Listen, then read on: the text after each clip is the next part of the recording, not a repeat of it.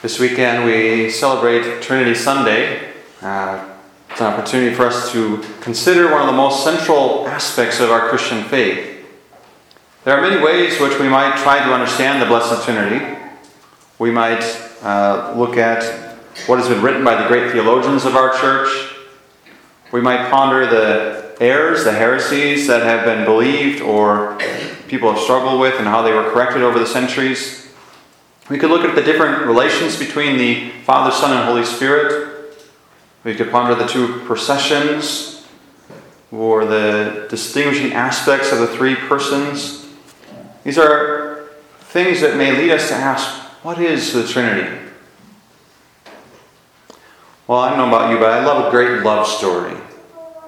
We, we most often think of these as they are portrayed in film or literature. But have you ever considered that the Blessed Trinity is the greatest love story? The Trinity is the archetype of what we understand love to be. So, one answer to the question, what is the Trinity, is an endless love affair, one that has no beginning or end. The love between the persons of the Blessed Trinity is a love beyond anything we can understand.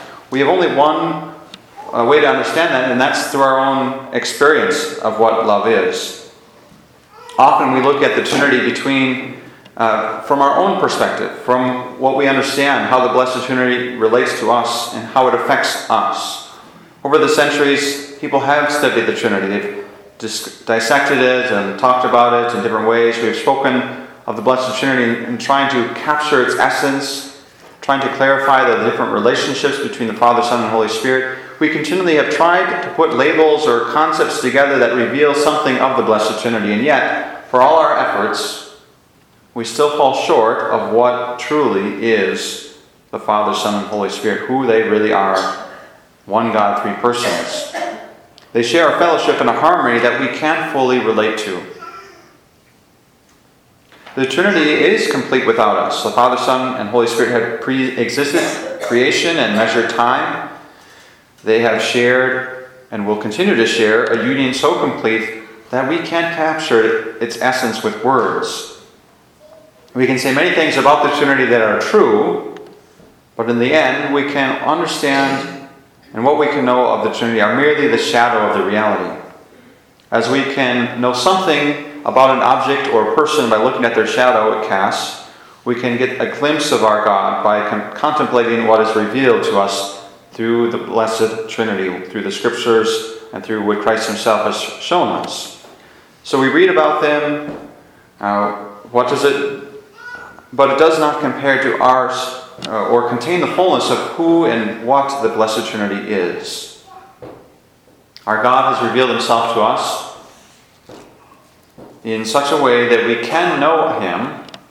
But I would invite us today to approach our Lord not as a museum piece to be gawked at or poked or prodded, not as a science experiment to run experiments upon to be studied with indifference, but rather today, can we take this opportunity to worship the Father, Son, and Holy Spirit? Can we come not to ask for anything, but to give praise,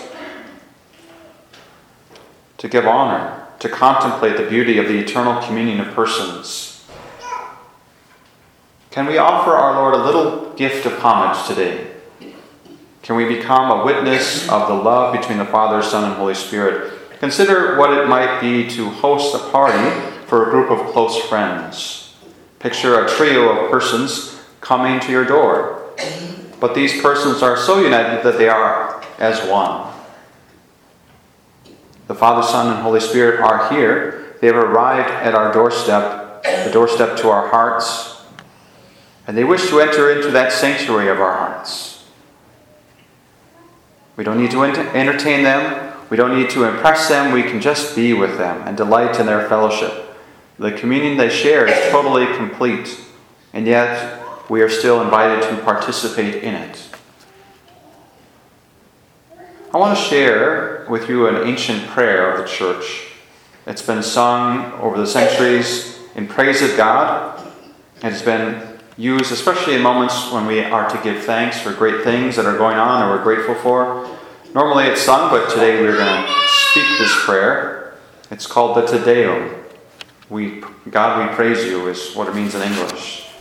So I'd invite you just to listen to these words, which the church prays, especially on great solemnities in the office of readings. Not something that everybody does, but priests and religious would do this on a regular basis. So I'll just pray these words of praise to God today, and we can make them our own words as we contemplate the Blessed Trinity.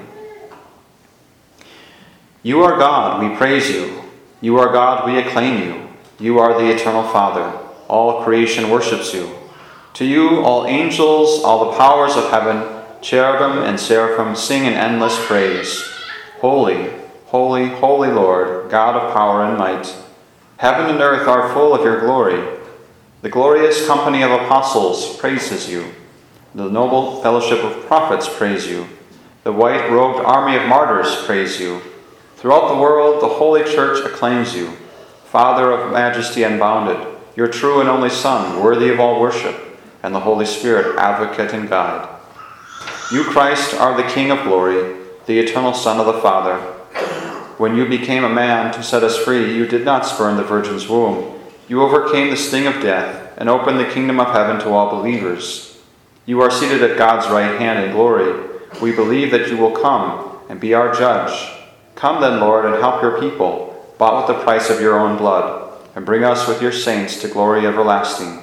Save your people, Lord, and bless your inheritance. Govern and uphold them now and always.